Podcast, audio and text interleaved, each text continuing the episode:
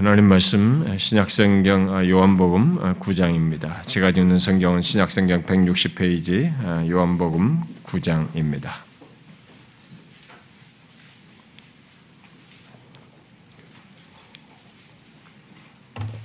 요한복음 9장 우리 1절부터 12절까지 한 절씩 어, 교독해서 읽어보도록 하십시다. 음. 예수께서 길을 가실 때 날 때부터 어, 맹인된 사람을 보신지라. 제자들이 물어 이르되 라비어 이 사람이 맹인으로 난 것이 누구의 죄로 인함이니까? 자기니까 부모의 부모 예수께서 대답하시되 이 사람이나 그 부모의 죄로 인한 것이 아니라 그에게서 하나님이 하시는 일을 나타내고자 하심이라. 때가 아직 낮음에 나를 보내신 이의 일을 우리가 하여야 하리라 밤이 오리니 그때에는 아무도 일할 수 없느니라. 내가 세상에 있는 동안에는 세상의 빛이로라. 이 말씀을 하시고 땅에 침을 뱉어 진흙을 이겨 그의 눈에 바르시고 이르시되 실루암 못에 가서 씻으라 하시니 실루암은 번역하면 보냄을 받았다는 뜻이라 이에 가서 씻고 밝은 눈으로 왔더라 이웃 사람들과 전에 그가 걷는 것을 보았던 사람들이 그에게 어떤 사람은 그 사람이라 하며 어떤 사람은 아니라 그와 비슷하다 하거늘 자기 말은 내가 그라 하니. 그들이 묻되 그러면 네 눈이 어떻게 떠졌느냐? 대답하되 예수라 하는 그 사람이 진흙을 이겨 내 눈에 바르고 나더러 실로암에 가서 씻으라 하기에 가서 씻었더니 보게 되었노라. 그들이 이르되 그가 어디 있느냐? 이르되 알지 못하노라 하니라 어, 우리가 지난 두 주 동안 요한복음 5장에 기록된 사건, 곧 예수님께서 38년 된 병자를 낫게 하신 것을 통해서 예수님께서 이게 계시하신 것을 좀 살폈습니다. 예수님께서 어떤 기적을 아, 행했다는 것 자체를 아, 말하려고 했던 것은 아니었죠. 어, 전적으로 무능한 자에게 예수님께서 다가오셔서 아, 그를 고치시면서 더 심한 것이 생기지 않게 다시는 죄를 범하지 말라고 함으로써 아, 그의 몸의 질병을 넘어서서 그 질병의 근원적인 문제인 죄까지도 고치시는 분이시라는 것을 이렇게 드러내셨습니다. 네, 그런 메시아이죠. 그런 구원주이신 것을 드러내셨습니다. 결국 그런 표적을 통해서 구약에서부터 예언된 메시아로서 행하고 계심을 이렇게 드러내셨는데 그러나 그런 놀라운 표적을 보고도 어, 유대인들은 자신들의 어떤 종교적인 신념이나 음, 그리고 어떤 편견에 갇혀서 메시아로 오신 예수 그리스도를 보지 못했습니다. 아, 그리고 그를 통해서 있게 되는 아, 그 놀라운 일을 통해서 알게 하시고자 하는 것도 어, 어, 거부했죠. 음, 전혀 거기에 무반응했습니다. 물론 그런 식으로 반응하는 일이 오늘날에도 계속되고 있다는 것을 우리가 함께 연결해서 살폈습니다. 자, 그런데 우리가 앞서 살핀 그 요한복음 5장과 아주 흡사한 내용이 여기 9장에 나오고 있습니다. 이 시간에 그 함께 읽은 이 9장을 그래서 연결해서 좀 살피려고 합니다. 여기 9장에 좀 더 내용이 좀 구체적입니다. 5장에 아, 살폈던 것보다는 좀 구체적이죠. 아, 그래서 허락되면 두세 번에 더 걸쳐서 어, 이 9장 전체를 연결해서 살피려고 합니다. 아, 여기 9장의 내용은 예수님께서 고치시는 대상과 그 고치시는 일에 대해서 사람들의 반응에서 내용이 좀 더 이렇게 세부적으로 언급되고 있습니다.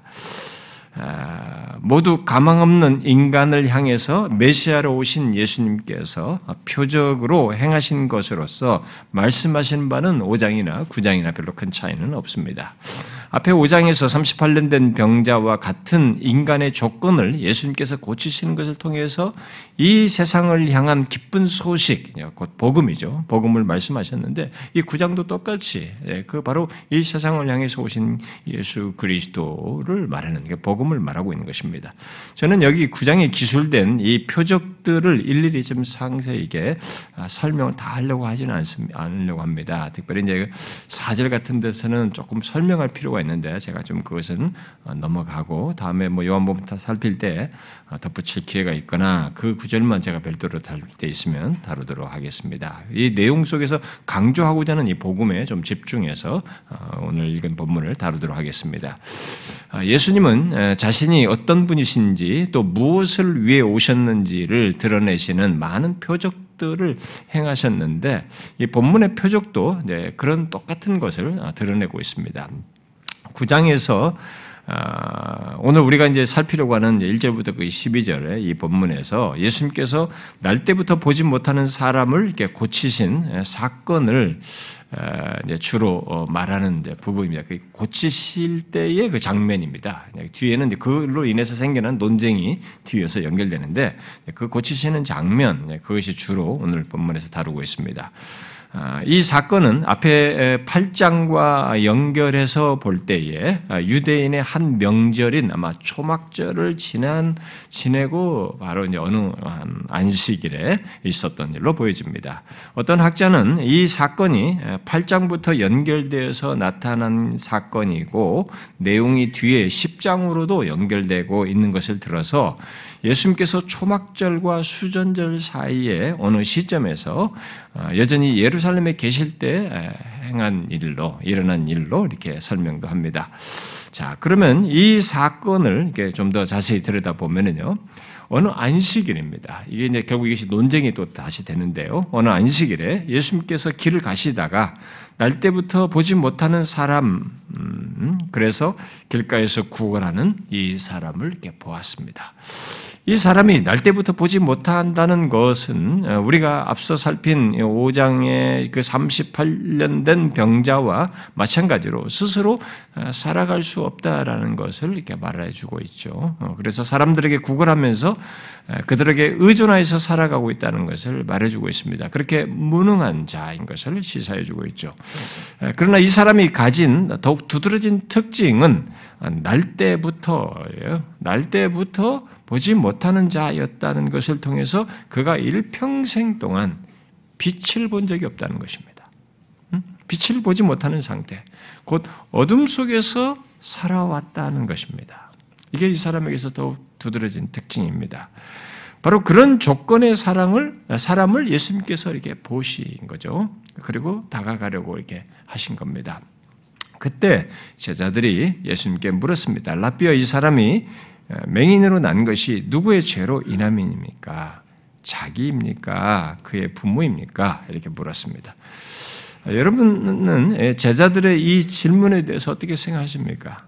제자들이 던진 이 질문에 대해서 아마 여러분들도 이런 질문을 갖고 하지 않습니까? 자주 하지 않나요? 우리 주변에 예수 믿는 사람들 사이에서 자주 이런 식의 논지의 질문을 하는 경우가 많습니다. 그리고 어떤 사람들은 푸념하듯이 하는 중에 이런 논지를 이렇게 드러내기도 합니다. 아, 제자들이 물은 이 질문 속의 생각은 당시 유대인들의 생각을 반영한 것입니다. 당시 유대인들은 거의 다, 다 이런 식의 생각을 가지고 있었던 거죠. 그래서 그들에게 있어서는 구약의 지식을 가지고 있는 유대인들에게는 통념적인 생각이라고 볼 수 있는 것입니다. 아, 그들은 인간이 겪는 고난 또는 고통을 죄와 깊은 관련이 있는 것으로 생각을 했습니다. 물론 그것은 창세기 3장에서 말한 것에 비추어 볼 때 맞는 얘기입니다. 인간이 처음 타락했을 때 하나님께서 창세기 3장에서 그들이 범한 죄로 말미암아서 이 세상에 악과 고통이 있을 것을 분명히 말씀하셨잖아요. 음. 아, 특히 아, 죽음이 있게 될 것이다. 엉겅퀴를 내며 땅이 그리고 너희들은 거기서 어, 이제 땀을 흘려야 되고 어, 여인은 산고의 고통을 겪어야 된다는 뭐 이런 악과 고통이 이제 타락으로 해서 쫙 있게 되고 결국 너희들은 마침내 죽음에 이르러야 한다라고 하는 이런 사실을 어, 연결해서 죄와 연결해서 말씀을 하셨습니다. 그 같은 하나님의 말씀을 생각할 때 인간이 겪는 고난과 고통이 죄와 관련돼 있다고 말하는 것은 성경이 말하는 사실이에요. 부정할 수 없습니다. 아, 유대 랍비들은 그런 창세기 말씀을 따라서 어, 죄가 없다면 죽음도 없고 죄책이 없다면 고난도 없다라고 어, 주장을 했습니다. 그리고 신약의 사도 바울도 로마서 1장에서부터 3장 10절까지에서 또 로마서 6장 23절에서 이 땅에 온갖 악과 죽음이 죄와 관련되어 있다는 것을 명백히 말해주고 있습니다. 게다가 구약에서부터 어떤 사람이 구약에는 그런 사례가 많죠. 구약에서부터 어떤 사람이 특정한 질병에 걸리거나 어떤 또 죽, 는 사건들이 있었단 말이에요. 근데 그랬을 때 그런 질병이나 고통 그리고 이런 고난을 겪는 것이 어떤 특정한 죄의 직접적인 결과로 발생된 것으로 말하는 일들이 그런 사건들이 구약에 또 많이 나와 있다. 그런 사례들이 많아요. 그래서 죄와 이 고난의 연관성을 구약에서도 익숙하게 말하고 있기 때문에 아, 유대인들은 그런 지식을 가지고 있었던 거죠. 우리가 지난주에 아, 제가 이 신약의 시대에도 그런 것이 그런 사건들이 있었다는 걸 얘기했죠. 여러분 아나니아와 사피라가 성령을 속이다가 이 부부가 같이 죽었습니다. 그 현장에서 죽었잖아요. 그리고 성찬을 더럽힌 이 고린도 교회 성도들도 예, 성찬을 오용하다가 아, 그들이 병들거나 죽는 사람이 일어났습니다. 아, 또 여러분 알다시피 구약 같은데 뭐 대표적인 거 보면은 미리암 같은 경우 말이죠. 예, 모세의 누이지 않습니까? 아, 미리암이 모세를 비방하면서 반역한, 반역하는 태도를 보였다가 그 일로 하나님이 즉각적으로 했죠. 나병이 걸렸습니다, 온몸이. 그러니까 그 죄에 대한 직접적인 결과로서 파생된 일이었지 않습니까? 게다가 이 성경은 어, 이런 사건들이 구약에도 많이 있고 성경이 말하는 데다가 성경은 죄를 용서하는 것을 질병의 조건에서 구원하는 것과 이게 거의 동의어처럼 말하는 경우가 많아요. 네, 그런 식으로. 네. 예를 들어서 대표적으로 10편 103편 같은 경우 보면은 그가 내 모든 죄악을 사하시며 내 모든 병을 고치시며 이렇게 병치시킵니다. 그러니까 죄악을 사하는 것과 병을 고치시는 것을 이렇게 같이 거의 동의어처럼 연결해서 한단 말이죠. 음, 그래서 이런 식으로 이게 죄와 질병의 관계를 성경이 쭉 말해 왔기에 사람들은 당시 사람들은 개인의 질병이나 장애를 그 개인의 죄에 대한 그 어떤 징벌로 이해를 하고 또 조상들이 죄를 지어서 뭐 3, 4대까지 이르게 하거니와 뭐 이런 게 있잖아요. 이런 것이 뭐 십계명에서 나오다시피 이런 것이 있다 보니까 조상의 죄로 인해서 하나님께서 징벌하신 것으로 이해를 했던 겁니다. 그 당시 예수님 당시 유대인들은 다 그런 성경에서 근거를 가지고 나름의 그런 생각을 다 통념적으로 가지고 있었던 거죠. 아, 여기 제자들의 질문은 바로 그런 당시 유대인들의 통념을 따라서 그들 가지고 있는 일반 지식, 나름의 성경의 지식을 반영한 질문인 것이죠. 아, 그래서 어떤 면에서 그들에게는 당연 지식이고 보편 지식인 것입니다. 자, 그러나 아, 이미 5장을 살필 때 말했다시피 그 획일적으로 그렇게 말하시는 것은 아니라는 것이죠. 비록 이 땅의 모든 악과 고통이 죄로 말미암아 있게 되었다 할지라도 태어난 아이가 질병을 앓는 이 끔찍한 일이 이 세상이 타락으로 해서 있게 됐단 말이에요. 사실 그런 일이 있게 되었다 할지라도 성경은 그런 세상 조건에 우리들이 산다고 해서 우리들이 질병에 걸리고 어떤 불행과 고난을 겪는 이 각각의 경우들이 모두 다 죄의 결과로 일어난 것이냐라고 했을 때 성경은 그걸 강하게 부정합니다. 모든 그런 부정들이 다 죄의 결과와 다 연결돼서 일어나는 것들은 아니다라는 거죠. 우리는 그것을 욥기에서 봅니다. 욥기 욥이 겪는 교난에 대해서 하나님이 증언해 주잖아요. 욥이 죄를 지은 게 아닙니다. 그건 사단의 시험 속에서 있는 일이었단 말이에요. 그러니까 얼마든지 그런 일이 있는 거예요. 또 바울도 자신이 겪었던 고난이 있었잖아요. 그런 것들이 성경이 증언하죠. 대표적으로 그가 몸에 육체의 가시라고 말하는 그 정말 고질적인 병을 가지고 있었습니다. 근데 그 질병을 가지고 하나님 앞에 간구하지 않습니까? 그런데 하나님이 거기에 들어주지 않았습니다. 고쳐주지 않았어요. 근데 그것에서 답을 얻었죠, 대신. 뭡니까? 바울은 자신의 육체의 가시를 하나님께서 너무 자만하지 않게 하시려고 주신 것이다. 라고 거기서 진술합니다. 그러니까 죄 때문이 아니었어요, 이게. 이 사람이 죄를 범해서 육체의 가시를 가진 것이 아니었습니다. 그가 받은 계시가 너무 큰 겁니다. 지극히 컸기 때문에 그것으로 인간의 연약함 속에서는 거의 자만할 수 있는 겁니다. 여러분, 나, 여러분들 하나도 모르는 세계를 내가 알게 됐다고 생각합니다. 삼층천을 봤습니다. 하나님을, 하나님의 그 세계를 봤습니다. 그런 특별한 계시를 받은 제가 얼마나 우월감에 빠질 수 있겠습니까? 하나님은 그것을 차단하기 위해서 이 육체의 가시를 준 거예요. 그러니까 자신의 연약함을 항상 느낀 겁니다. 뭘 하더라도 몸에 느끼는. 여러분, 저도 제, 제 연약함을 볼 때 교만할 수가 없어요. 이게 제 삶에서 보면은. 그것이 우리에게 큰 작용을 하는 것입니다. 하나님은 그런 용도로도 하신 거죠. 그래서 예수님의 제자들의 당, 제자들은 당시 이제 유대인들처럼 나면서부터 보지 못하는 사람에 대해서 한 가지 생각 이상을 하지 못했던 것입니다. 이런 식의 성경이 말한 종합적인 이해를 가지고 있지 않았던 것이죠. 그래서 바로 어떤 죄가 원인이 되어서 이 사람이 이렇게 나면서부터 어, 보지 못한 사람이 되었을 것이다. 이렇게 어, 유대인들의 생각을 반영해서 가지고 이제 질문을 한 것입니다. 자 그런 생각 속에서 어, 유대인들은 이제 날 때부터 이게 병을 가졌을 때, 특별히 날 때부터 병을 가졌다거나 아, 이게 그런 여기 케이스 같은 경우는 날 때부터 눈을 보지 못했을 때 이런 경우는 그가 모태에서 범죄했을 것이다. 이런 생각까지 유대인들은 했습니다. 모태에서 범죄를 했거나 아니면 그의 부모가 자기가 낳을 아이를 죄와 연루시키는 일을 했기 때문에 이런 일이 날 때부터 이런 불안스럽고 비극스러운 모습과 상태를 가졌을 것이다. 라고 이제 생각을 한 것입니다. 예를 들면, 임신한 여자가 이교도의 사원에 가가지고 거기서 우상숭배에 참여를 한 거예요. 그러면 이 태아의 아이가 바로 그 이교식에 참여한 것에 것이 되어가지고 죄에 연루되어서 이가 나면서부터 이런 일이 생겼을 것이다. 라고 해석을 했던 것입니다. 결국 제자들의 질문은 당시 사람들이 가진 그런 생각을 다 반영한 것입니다. 그래서 아, 그러나 아, 이런 식의 생각은 어, 어떤 사람의 불행은 다 그가 죄를 지었기 때문이라고 말했던 욥의 세 친구들과 다를 바가 없는 것입니다. 하나님께서 욥의 세 친구를 책망하죠. 어, 틀린 겁니다.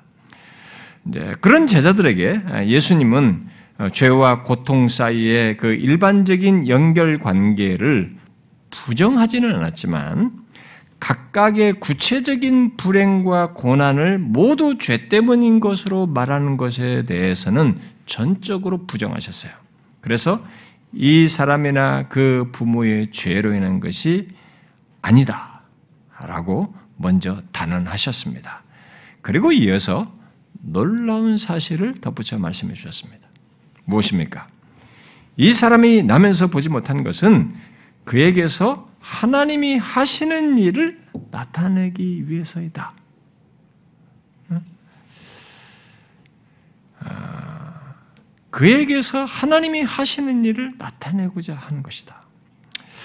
우리는 예수님의 이 말씀을 통해서 비록 인간의 타락으로 이 세상에 온갖 종류의 악이 있고 그 가운데서 고난과 고통을 겪는 일이 있지만 우리는 그런 악과 고통 속에서도 놓쳐서는 안 될 중요한 사실을 알게 됩니다. 무엇입니까?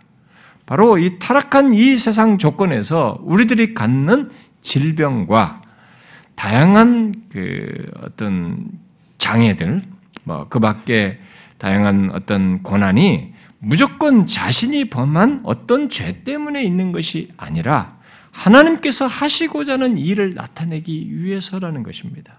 이런 영역이 있다는 것입니다.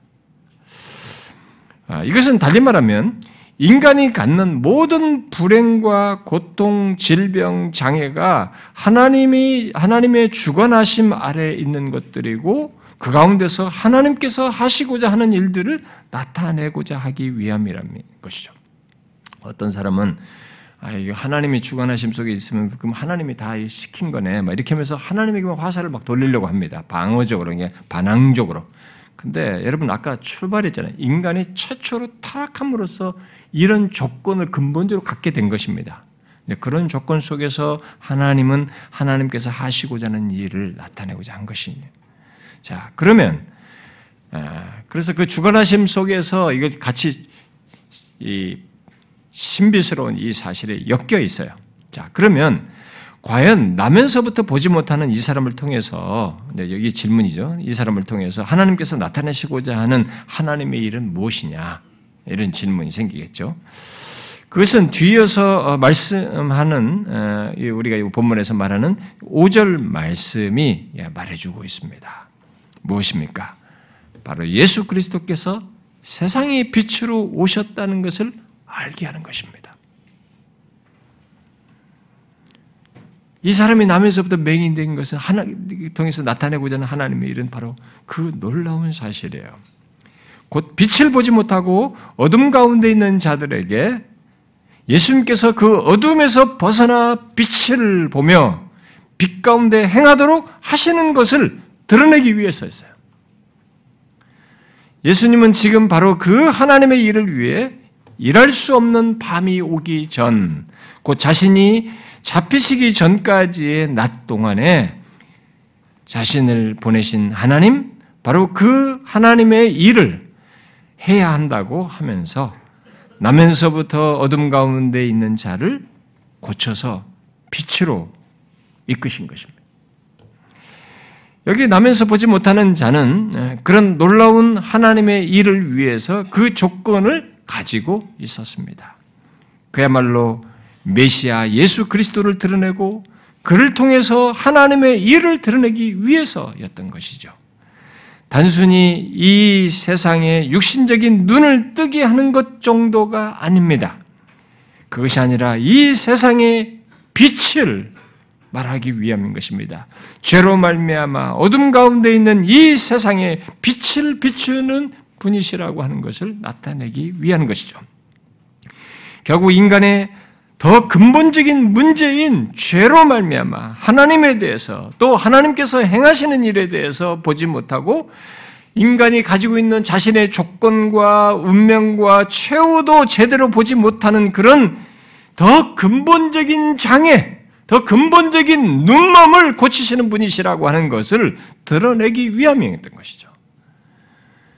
여러분은 인간이 겪는 고통과 아니 고난과 고통 속에 이런 놀라운 하나님이 있다는 것을 아십니까? 여러분 이걸 생각해 보셨습니까? 그것을 통해서 하나님을 드러내고 그가 하시는 일을 드러내는 비밀한 일이 있다는 것을 아시냐는 거죠. 이것은 사람들이 거의 모르고 또 생각지 않는 일입니다.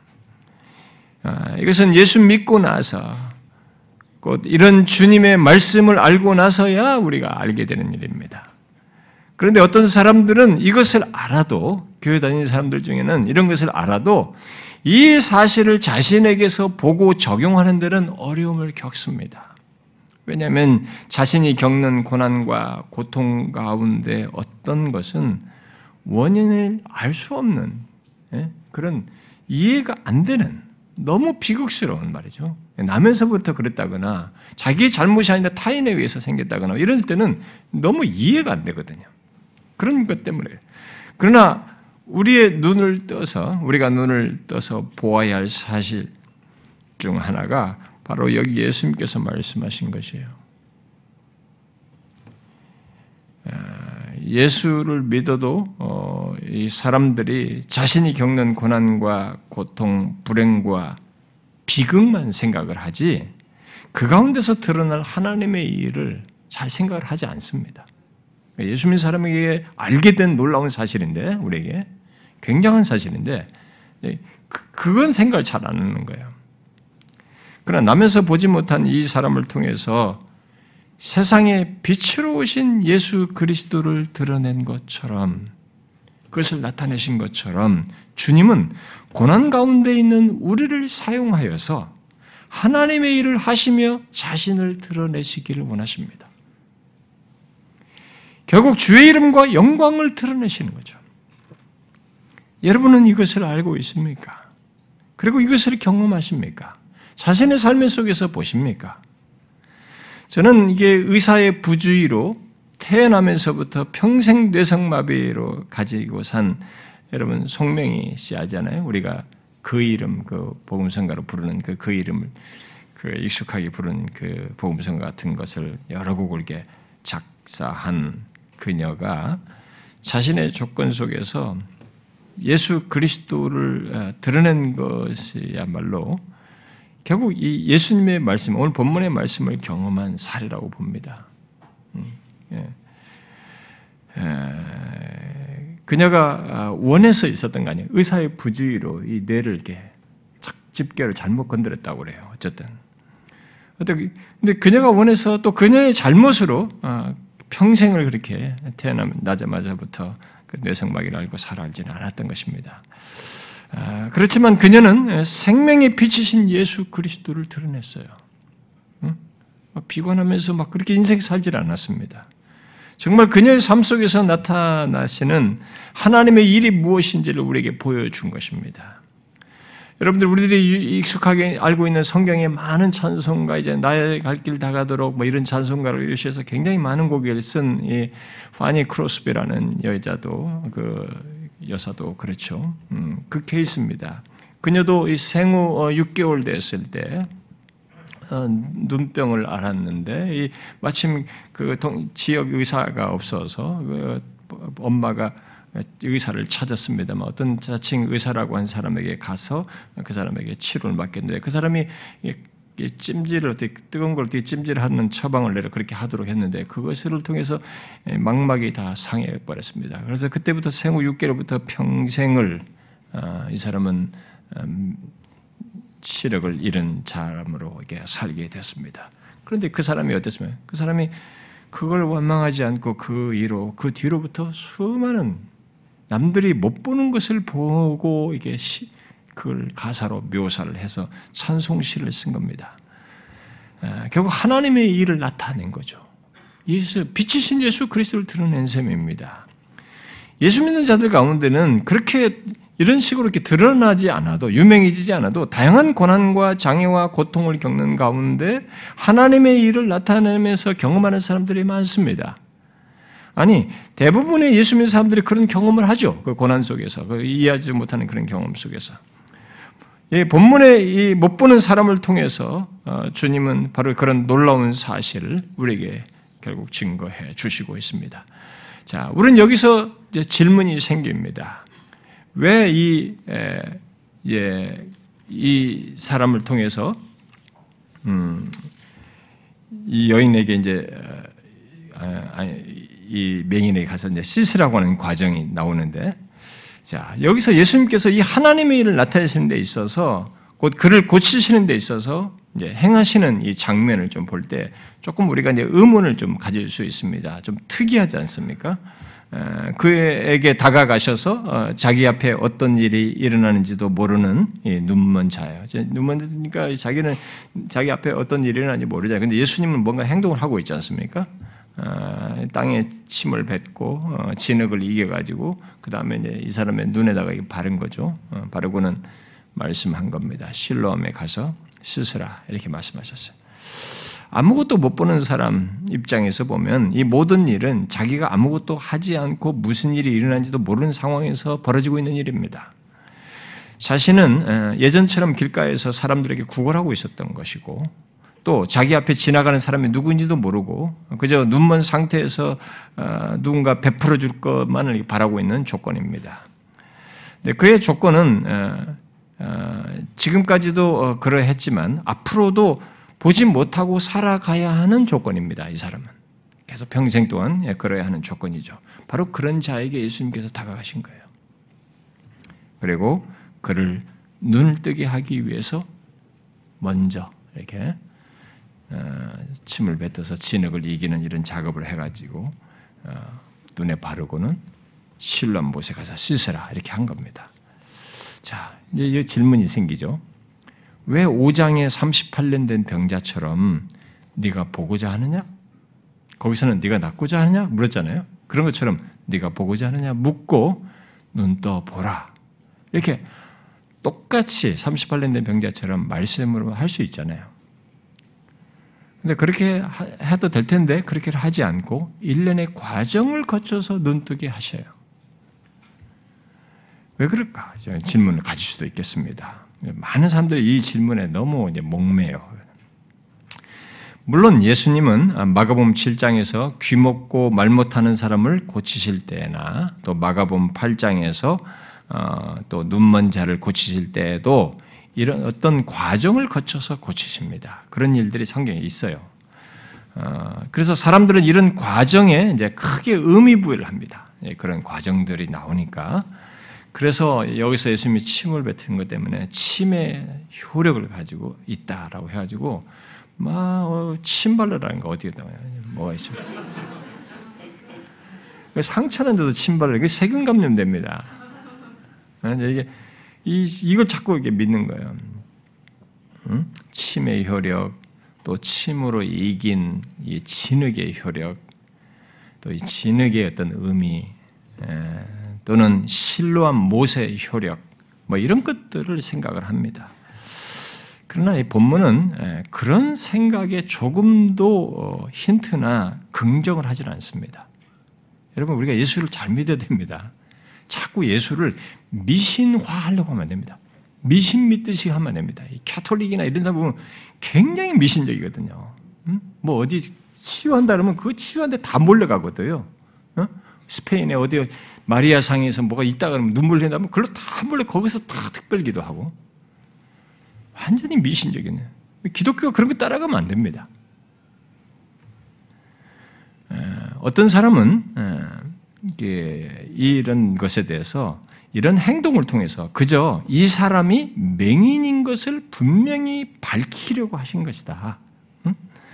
다시 말해서 자신이 고침받아야 하는 자라는 것을 이런 과정을 통해서 자각시킨 것이다. 이렇게 말하기도 합니다. 뭐 굉장히 그럴듯한 설명입니다.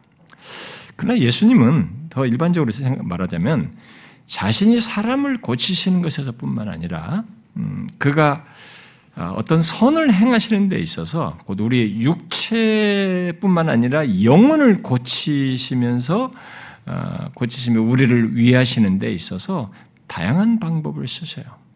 방법이 굉장히 다양합니다. 사람에 따라서 다양한 방법이에요. 그러므로 이 방법과 수단이 중요한 것은 아니에요. 너무 다양하기 때문에 그 다양한 방법들을 다 의미부여하면서 따라갈 문제는 아니에요. 그 방법과 수단이 중요한 것이 아니라 이 모든 것을 사용하여서 주목하도록 하고자 하는 것, 결정적으로 말하고자 하는 것에 초점이 흐려지면 안 되는 것입니다. 무엇입니까? 이런 수단을 사용하여서 뭘 지금 얘기하자는 겁니까? 이 사람을 고치시는 분이에요. 능력을 나타내시는 분입니다. 바로 이 예수 그리스도를 주목하도록 하기 위함인 것입니다. 이 사람에게는 맹, 나면서부터 눈먼 이 사람에게는 이것이 주목하도록 하는데 적절하게 보였던 것이죠. 그렇게 쓰는 것입니다. 주님은 어떤 방법을 쓰실 때 본래에는 아무런 효험이 없고 주목할 가치도 없는 것들을 가지고 사용합니다. 여러분 하나님께서 모세에게 지팡이, 지팡이가 뭡니까 이거? 근데 그걸 가지고 사용하잖아요. 그걸 들어가지고 홍해를 쪼개는데도 사용하고 바로 앞에 어? 대적할 때 그걸 누우니까 뱀으로 바뀌게 해서 사용하고 이러지 않습니까? 그러니까 주목할 가치가 없는 거 가지고 사용해서 그것을 사용하여서 능력을 행하시는 하나님을 주님 자신을 주목하도록 하는 것입니다. 어? 이 불뱀에 물린 사람들에게 노뱀을 들은 것도 노뱀이 효력이 있습니까? 이 나중에 이스라엘 사람들이 노뱀을 자꾸 신봉하니까 이거 폐기했지 않습니까? 나중에 인간은 이것 자체를 신봉한다는 거죠. 그게 아니에요. 이것을 통해서 고치시는 하나님을 주목하도록 한 거 아닙니까? 이 노빼움은 장차 들릴 예수 그리스도를 나타내는 것이었고 그런 의미인 거죠. 여러분 가나 혼인 잔치에서도 평범한 물을 가지고 사용해 가지고 포도주를 만들었을 때 이것 자체가 아니지 않습니까? 물은 너무 평범해 항상 흔해 빠진 거 아닙니까? 이것 자체가 뭐가 있는 게 아니잖아요. 곧 그렇게 하신 분이잖아요, 지금. 그러므로 여기서 침을 뱉어서 진흙을 이겨서 눈을 음, 눈에 바른 것 그리고 실롬에 가서 씻으라고 한 것은 그런 각각의 행위에서 어떤 특별한 의미와 효염이 있는 것이 아니라 사람에 따라서 다양한 방법을 쓰시는 주님께서 이 사람에게 이 방법을 써서 이런 과정을 거쳐서 그를 고치시는 분을 생각하도록 하는 거예요. 그의 말씀과 능력을 자각하도록 하는 것입니다. 그를 고치시는 예수님을 주목하도록 하시는 겁니다. 이게 더 중요한 것이에요. 이런 사실을 통해서 우리가 방편적인 것 자체에 어떤 능력이 있는 것처럼 생각하지 말아야 됩니다. 어? 로마 카톨릭처럼 그리고 우리 개신교도 자꾸 그런 걸 따라가려고 하는데 전혀 그렇지 않아요. 수단 자체를 가지고 어, 어, 그러지 말아야 됩니다. 이게 목사한테 안수 받으면 특별한 줄 아는데 여러분 그렇게 생각하면 내가 많이 해줄게요. 네? 제, 저는 완전 도구죠. 만약에 진짜 무슨 일이 일어난다면 하나님이죠. 그러니까 사람들이 너무 그런 방편적인 것에 너무 의미 부여를 하는 거죠. 여러분 기독교를 자꾸 그런 식으로 끌어가면 안 됩니다. 어느새 그렇게 한 겁니다. 그건 주로 목사들이 주로 다 만든 겁니다, 사실은. 역사를 거쳐서. 하나님의 그 인격적으로 성경이 말하는 그 계시의 하나님에 대한 이해와 경험들이 부재하다 보니까 이 성경을 종합적으로 균형 있게 이해를 하지 않다 보니까 자꾸 이렇게 신비화하려고 하는 거예요. 미신화하고 내재화하려고 하는 겁니다. 아니에요, 여러분. 본문에서 어, 사도 요한은 그래서 그런 것들을 이렇게 깨뜨리기 위해서 말한 것에 이 기록상에서 어, 첨가적인 표현이 이제 덧붙여지고 있죠. 예수님께서 눈먼 자에게 실로암 못에 가서 씻으라고 했을 때에 그게 이제 실로암이 일종의 어떤 메시지를 가지고 있다라는 걸 시사하는 내용을 여기서 언급을 하고 있습니다. 실로암 자체가 아니라 어떤 메시지를 담고 있다는 걸 시사해 주는 표현을 하죠. 그래서 그 가르치고 거기에 어떤 부가 설명을 합니다. 또 핵심을 말해주기 위해서인 것이라고 보여집니다. 뭡니까? 실로암에 가서 씻으라고 한 다음에 그 말 위에 뭐라고 덧붙여요?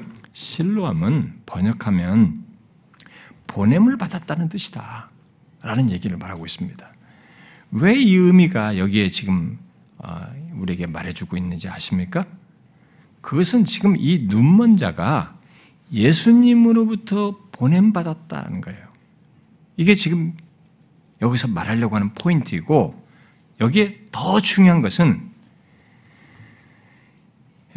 이 사람을 보내는 예수 그리스도 또한 보내심을 받은 분이시다라는 거예요. 그걸 여기서 이런 어, 의미가 사실 더 그 예수 그런 예수 그리스도를 보게 하는 것이 더 중요한 것입니다. 실로한 뭐 자체의 어떤 그게 아니라. 그래 여러분 요한복음 17장에서 영생이 무엇인지를 말하면서 예수님께서 자신을 뭘로 묘사합니까? 그가 보내신 자 예수 그리스도를 믿는 것 이렇게 아는 것이라 말하잖아요. 그가 보내신 자입니다. 또 요한복음 20장에서도 아버지께서 나를 보내신 것 같이 그러죠. 예수님은 보내심을 받은 사람입니다. 그 메시아인 거죠. 구원주이신 거예요. 그럼 무엇을 위해서 보냄받은 것입니까? 본문에 언급된 내용으로 말하면 죄와 사망 아래 있는 이 세상, 영적으로 흑암 가운데 있는 이 세상에 빛을 비추어서 빛 가운데로 인도하기 위해서 보냄받은 것입니다. 그분이 지금 보내는 거예요. 달리 말하면 죄와 사망의 그늘 아래 있는 인생들을 구원하기 위해서 보냄받은 것이죠. 예수님은 지금 바로 그러신 분으로서 나면서부터 빛을 보지 못하고 어둠 가운데 살았던 사람을 보내시고 있는 것입니다. 아, 그를 고치시기 위해서 눈떠 빛 가운데 살도록 하기 위해서 말이죠. 이 눈먼 자는 이런 사실을 충분히 이해하지 못했겠습니다만은 예수님은 자신이 그런 자를 고치시기 위해서 보냄받아 오셨다는 것을 계시해 주고 있는 거예요. 그래서 결국 어떻게 되었습니까? 지금까지 예수님은 이 눈먼 자를 위해서 주도적으로 행하시면서 이끄셨는데 그의 이끄신 바를 따라서 이 눈먼 자는 자기의 눈에 흙을 바르며 실로암에 가서 씻으라고 말씀한 대로 그대로 행했습니다. 그러자 태어나면서부터 한 번도 본 적이 없는 이 세상을 보았습니다. 자기 앞에 있는 모든 실체들을 보았습니다. 여러분, 이 전과 후가 어땠을까요? 이건 엄청난 얘기입니다. 이 사람에게는. 경이로운 순간이죠. 굉장한 순간입니다. 우리는 눈을 실명돼 본 적이 없었기 때문에 우리 잘 모릅니다. 그러나 이 사람에게 있어서는 천지 개벽하는 순간이에요. 어마어마한 순간이죠. 근데 여기서 잠시 멈춰서 생각해 보십시오. 나면서부터 볼 수 없는 이 사람이 어떻게 밝은 눈을 갖게 된 것입니까? 이 질문은, 이 질문에 우리는 초점을 놓치면 안 됩니다. 여기서 많은 사람들이 또 함정에 빠져 들어갑니다. 순종했기 때문이다. 이 사람이 순종했기 때문에 눈이 아, 뜨게 됐다. 이쪽으로 막 나아가려고 합니다. 맞습니다. 그것이 있어야 합니다. 항상 하나님의 일은 하나님의 행하심에 순종이 항상 결과적으로 따릅니다. 그러나 결과적이에요. 결정적이지 않습니다. 자꾸 이런 사실 때문에 초점을 잃으면 안 되는 것입니다. 그런데 사람들은 여기서 이 전체 내용 속에서 말하는 초점을 자꾸 또 흐려 잃게 됩니다. 빗나가요. 그래서 카슨이라는 사람은 이 사람의 눈을 뜨게 한 능력은 순종에서 온 것도 아니고 또 보냄을 받았다는 뜻을 지닌 신로한 모습으로부터 온 것도 아니다. 이게 분명히 말했습니다. 그러면 무엇이 이 세상을 한 번도 본 적이 없는 이 사람의 눈을 뜨게 한 것입니까? 그 놀라운 일이 어디로부터인 것이 어디로부터이냐는 겁니다. 그것은 오직 보내심을 받은 예수 그리스도로부터입니다. 바로 그것을 여기서 강조하고 있는 것입니다. 그러나 사람들을 보십시오. 이 사건이 일어났을 때, 이 일이 일어났을 때 사람들을 보십시오. 이 사람들은 이 예수 그리스도보다 못 보던 사람이 보게 된 것에 놀라면서 감론을발하기, 을바가 하기 시작합니다. 먼저 이웃 사람들과 전에 그가 구걸을 하는, 구걸하는 사람인 것을 본 사람들은 이 사람이 항상 앉아서 구걸하는 사람이 아닌가라고 말을 하면서 정말 그 사람인가? 그 사람일 리가 없다라고 하면서 그저 그와 비슷한 사람일 뿐이다라고 하면서 서로가 난리를 칩니다. 분명히 그의 이웃들이고 전에 그가 구걸하, 구걸하던 것을 봐온 사람들임에도 불구하고 믿을 수 없다는 그런 반응을 아, 보였습니다. 이들 중에는 원래 구걸하던 그 사람은 어디론가 갔고 지금 자기들 앞에 있는 이 사람은 그 눈먼 자로서 구걸하던 사람이 많이 닮았다. 비슷하다. 그 사람이 있는 것이다. 라고 하면서 이 사건을 부정하는 쪽으로 더 선호합니다. 믿지 않는 쪽으로. 여러분, 이 눈먼 자를 낫게 하는 것보다 아, 일어난 일에 더 관심과 열의를, 아, 낫게 하신 그 분보다 일어나신, 일어난 일과 거기에 더 관심과 열의를 보이는 이 사람들, 그것조차도 자기식으로 판단하면서 해석하고 싶어 하는 이 사람들을 한번 보십시오. 우리 다음 시간에 더 보겠습니다만은. 이들은 이들이 선호하고 편안해 하는 것이 뭡니까? 평생 눈먼 자가 눈 뜬 것을 믿는 것입니까? 아니면 비슷하다고 믿는 것입니까? 어떤 것이 더 이 사람들이 더 선호합니까? 후자지요. 사람들은 후자를 더 편안해 합니다. 그런데요, 흥미있는 것은 예수를 믿으면서도 그래요. 예수를 믿으면서도 후자를 편안해. 아, 그럴 리가 없어. 그럴 리가 없다를 더 믿고 싶어 하는 거예요. 여러분 생각을 해 보십시오. 여기 이 사람들이 우리 다음 시간에 보겠지만은 후자를 더 편안해 합니다. 살아오면서 본, 저, 어? 본 것이 그것밖에 없대. 우리가 경험적으로나 지식으로 아는 게 그것밖에 없으니까 내가 지금까지 가지고 있는 축적된 지식과 경험으로 그냥 판단하는 겁니다. 여러분, 우리가 아무리 똑똑하고 지식이 종합적이다 할지라도 여러분, 아주 조금 많은 겁니다. 근데 그걸 가지고 우리는 그 지식에 맞는 거기에 응하는 그 그것을 따라가려고 그래요. 편안하게. 아, 그럴 리가 없다. 이건 비슷한 사람이야. 그 사람은 갖고 다른 사람이야.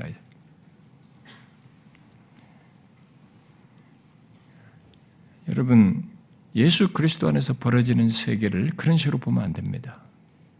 그분은 요한복음 1장에서 말한 것처럼 태초에 말씀이 계시니라 모든 지어진 것이 그가 없이는 되지 않았습니다. 예수 그리스도 안에서 벌어지는 세계는 우리가 이 세상에 보는 세계 기준으로 판단할 수 있는 게 아닙니다. 아무리 내가 지식이 깊고 풍요롭다 할지라도 그렇게 하는 것이 아닙니다. 이 세상의 빛으로 오신 예수님은 우리들이 죄와 사망의 그늘 아래에서 보고 경험하는 것이 전부가 아니라는 것을 여기서 보여주는 것입니다.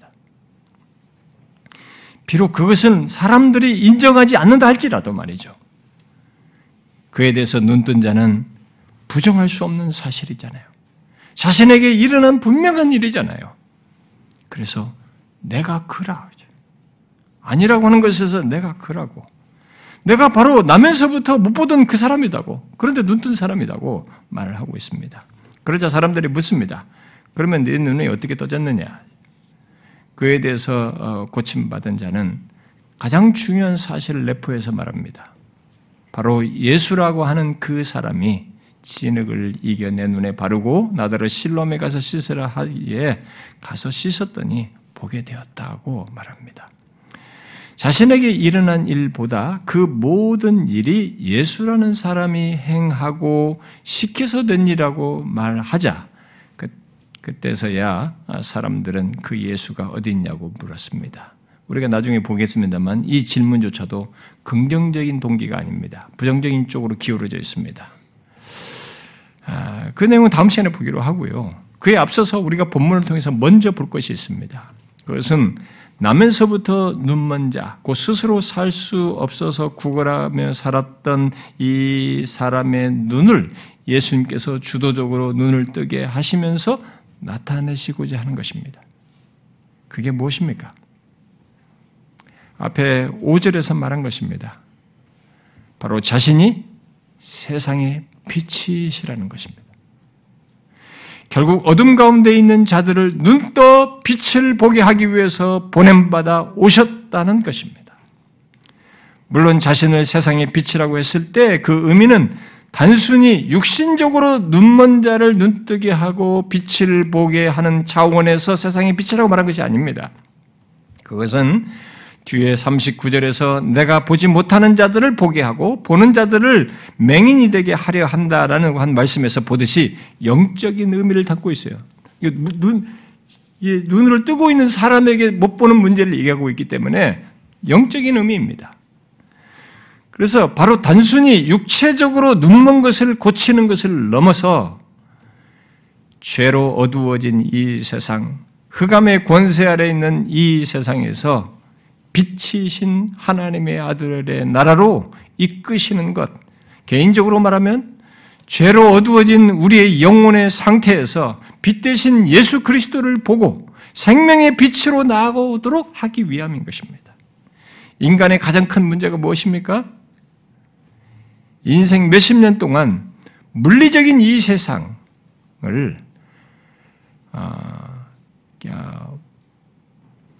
이 세상에 있는 모든 물리적인 세계, 이것도 다 못 보는 것도 문제이긴 하지만은, 근데 우리가 뭐 눈을 멀면은 못 보잖아요. 예, 그런 것도 사실은 뭐 눈먼 자에게서는 그것도 그 사람에게는 큰 문제가 되겠습니다만은 그것보다 더 근본적인 문제, 바로 죄로 말미암아 하나님을 못 보는 겁니다. 인간의 가장 큰 문제는 그거예요. 이 세상에 있는 물리적인 이런 거 못 보고 여기서는 어떤 게 모르는 거 이게 문제가 아닙니다. 하나님을 못 보고 하나님을 모른다는 것입니다. 자신이 하나님을 모른다는 것에서도 관심도 않고 이것을, 대한 심각성도 모른다는 것입니다. 바로 세상의 빛이요 참 생명을 얻게 하기 위해서 세상의 빛이 빛으로 오신 예수 그리스도를 전혀 알아보지 못한다는 것이 이게 인간의 가장 큰 문제이고 비극인 것이죠. 자신을 죄와 사망에서 구원하시는 분 분을 어, 보지 못하는 것입니다.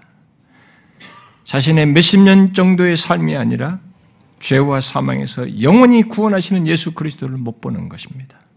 참 생명을 알지 못하는 것이요. 이것이 인간이 가지고 있는 가장 큰 문제인 것입니다. 그렇게 영적으로 눈먼 것이 인간에게 더 치명적인 것이죠. 여러분들은 모두 이런 영적인 것들을, 하나님에 관한 것들을, 하나님에 대한 것들을 보는 자입니까? 예수님은 앞에 8장에서 본문 5절의 내용을 좀 더 구체적으로 말씀하셨어요.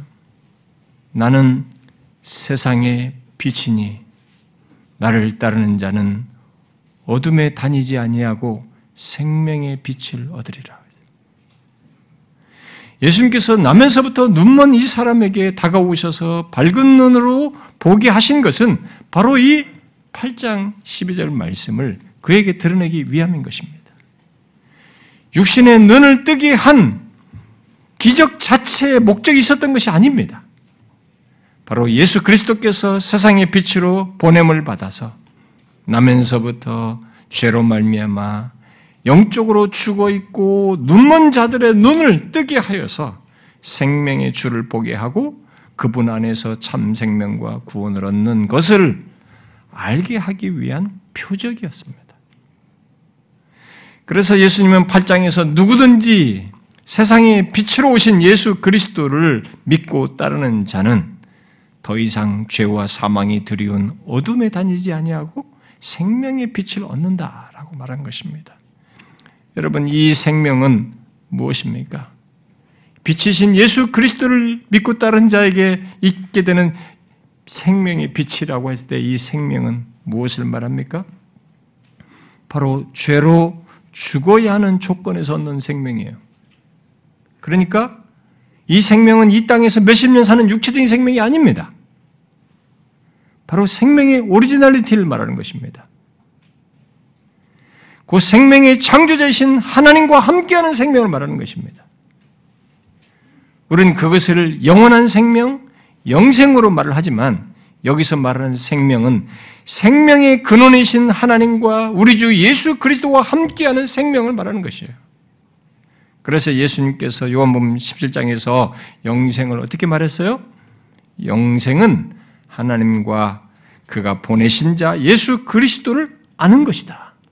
이렇게 영생을 설명했습니다. 영원하신 하나님과 그가 보내신 예수 그리스도를 아는 관계 속에서 사는 생명이다.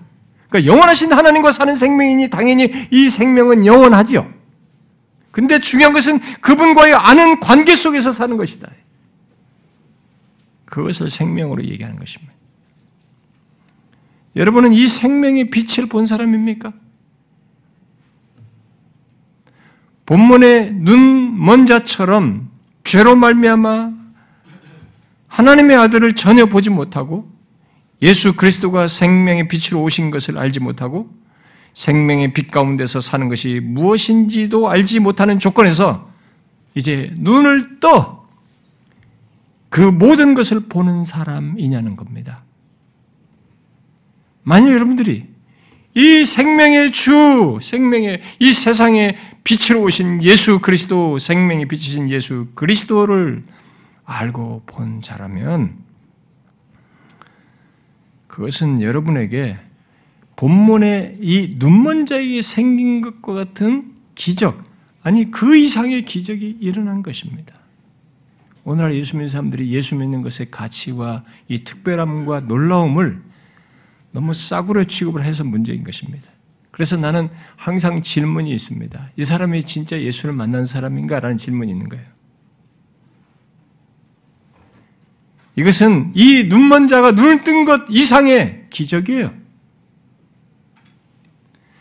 자기 주도적으로 자기가 선택해서 자기 즐기는 차원에서 신앙생활하고 교회를 왔다 갔다 하니까 이게 기적인지도 모르고 사실 자신은 이런 기적을 경험한 사람이 아니기 때문에 그럴 것인데 그런 것이에요.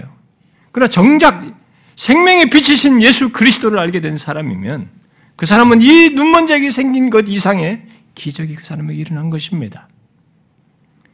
일평생 죄와 사망의 그늘 아래에서 곧 흑암의 권세 아래서 빛을 못, 보지 못하던 나에게 생명의 빛이신 예수 그리스도께서 다가오신 것이고 눈을 떠서 생명의 빛이신 예수 그리스도를 보게 하신 것이죠. 여러분 그 과정 여러분과 저에게 생명이 비친 예수 그리스도를 알고 보게 된, 믿게 된 이 과정은 분명히 누군가에게 우리에게 다가와서 복음을 전했을 것입니다. 그게 뭐 가족이든 친구든 누구든 다가와서 우리에게 복음을 전해주고 그 복음을 듣고 여기 눈먼 자에게 실로한 면못에 가서 씻으라고 했듯이 우리를 구원하기 위해서 보냄받으신 예수 그리스도를 듣게 하고 알게 하고 보도록 하는 이 교회로 인도되어서 그분에 대해서 듣는 과정 속에서 있게 됐을 것입니다. 여러분들도 그 과정 속에서 예수 그리스도를 보게 되었겠죠. 제가 이런 얘기를 했다고 그래서 실로함이 교회라 이런 얘기를 하는 것은 아닙니다. 지금 이 과정이 과정이 우리에게 예, 유사하다는 것을 얘기하는 것입니다. 죄와 사망의 어둠에서 생명의 빛으로 나오게 되는 이 일이 우리도 그런 과정을 거치는 거죠. 누군가 나에게 다가와서 복음을 전해줬고 그 예수 그리스도를 들을 기회를 갖게 됐고 교회를 나와서 예수 그리스도를 들으면서 거기서 눈을 뜨게 된 거죠. 그게 기적인 것입니다. 교회당 온다고 해서 누구나 다 생명의 빛 예수를 다 믿는 것은 아닙니다. 그분을 보게 되는 건 아니에요. 인격적으로 그 예수 그리스도가 자신의 생명의 주이신 것으로 인해서 기뻐하면서 삶이 바뀌는 것은 아닙니다. 모두가 다. 그래서 진실로 이 예수 그리스도를 생명의 빛이신 그리스도를 알고 그를 따르게 됐을 때는 이 사람에게 이 눈먼 자에게 생긴 것 이상의 기적이 있게 된 것이죠. 있게 된 것입니다.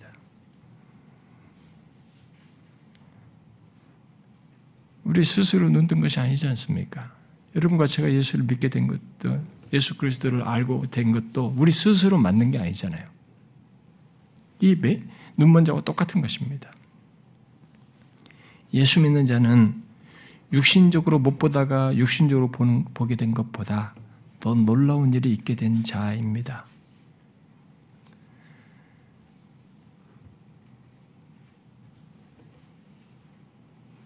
그래서 우리는 이런 놀라운 일에 대해서 반응을 갖게 되죠. 진짜 이런 일이 너에게 일어난 건 맞아? 맞습니다. 내가 그입니다. 내가 예수를 만나서 이렇게 됐습니다. 내가 평생 못 보다가 보게 된 것은 다 예수 그리스도 때문입니다. 그래서 자기를 설명할 수 있는 것이 예수 그리스도. 나중에 뒤에 가서 보면 되면 지금은 예수라고 하는 사람이라고 말하지만 나중에는 담대하게 예수를 얘기합니다. 우리도 그랬잖아요. 일평생 죄로 눈먼 상태에 있었지 않습니까? 심판이 무엇인지, 내 운명이 어떻게 되는지 아무것도 몰랐잖아요. 그런 내게 어떤 경로, 과정을 거쳤었는지 그 예수 그리스도를 알게 됐잖아요. 나를 무엇으로 설명하겠습니까? 여러분 예수 믿는 사람을 무엇으로 설명하겠습니까? 예수 믿어서 이 세상에서 성공하고 잘되고 복받은 걸 가지고 예수 믿는 사람을 설명하겠습니까? 그건 싸구려입니다, 여러분. 우리는 영생을 얘기합니다. 생명을 얘기합니다. 인생 몇십 년을 얘기하는 게 아닙니다. 그것도 하나님의 생명을 얘기합니다. 예수 그리스도가 그 생명의 빛이시러 오신 것입니다. 생명의 빛을 얻게 하기 위해서입니다. 그래서 나를 설명할 수 있는 예수 믿는 사람을 설명할 수 있는 최고의 내용은 예수 그리스도예요. 그가 나를 이렇게 한 것입니다. 여러분은 그렇게 말할 수 있습니까? 혹시 우리 중에 이렇게 말, 말하지 못하는 사람이 있습니까? 자기가 예수 그리스도가 생명의 빛이신 것을 알지 못하고 보지 못하는 사람이 있습니까? 여러분의 어두움에 눈을 뜨게 할 길은 다른 길이 없습니다. 아무리 돌을 닦고 뭘 다른 방법을 써봐야 안 됩니다. 생명의 빛으로 오신 예수 그리스도를 만나야 됩니다. 그러면 눈을 뜨는 것입니다. 이 눈먼 자가 뜬 것처럼 천지개벽할 일인 거죠. 내 존재와 삶의 운명이 완전히 바뀌는 일이 있는 것입니다. 생명의 빛으로 나오게 되는 것입니다. 골로새 1장 말하는 것처럼 흑암의 권세 아래에서 한, 사랑하는 하나님의 아들의 나라로 옮겨지는 놀라운 일이 있게 되는 것입니다. 하나님을 보는 것이죠. 하나님의 세계를 보는 것입니다. 예수 그리스도 안에 있는 참 생명을 보는 것입니다. 이 영적인 부유한 것들을 보는 것입니다. 인생 몇십 년 이상의 것을 보는 것입니다. 우리도 똑같이 몇십 년 삽니다. 그러나 그 이상의 것을 알고 사는 것입니다. 이 땅에서부터 그리스도를 믿는 자에게 있는 영생을 알고 소유해서 사는 것입니다. 이게 눈뜬 자에게 있는 일이에요. 이 은혜를, 이 놀라운 기적을 저는 모두가 경험할 수 있기를 바랍니다. 우리 중에 아직 예수를 믿지 않고 있는 사람이 있다면 생명의 빛으로 오신 예수 그리스도를 볼 수 있기를 바랍니다. 이 자리는 예배당은 교회는 여러분들에게 그 예수 그리스도를 보게 하기 위해 돕는 자리입니다. 사랑하는 지체 여러분, 저와 여러분에게 있어서 존재의 가치는 잘 따져 보십시오. 우리가 예수 믿어서 가장 복된 것이 무엇입니까? 이 세상의 빛이신 생명의 빛이신 예수 그리스도를 알고 소유하게 됐다는 것입니다. 그 가운데 있다는 것입니다. 이것의 영광과 복됨을 하찮은 것으로 여기지 마십시오. 그것을 기뻐하며 이 놀라운 예수 그리스도를 자연스럽게 말할 수 있어야 돼요. 나를 설명할 수 있는 것은 그분이다고 말할 수 있어야 되고 증거할 수 있어야 합니다. 그럴 수 있기를 바랍니다. 기도하겠습니다.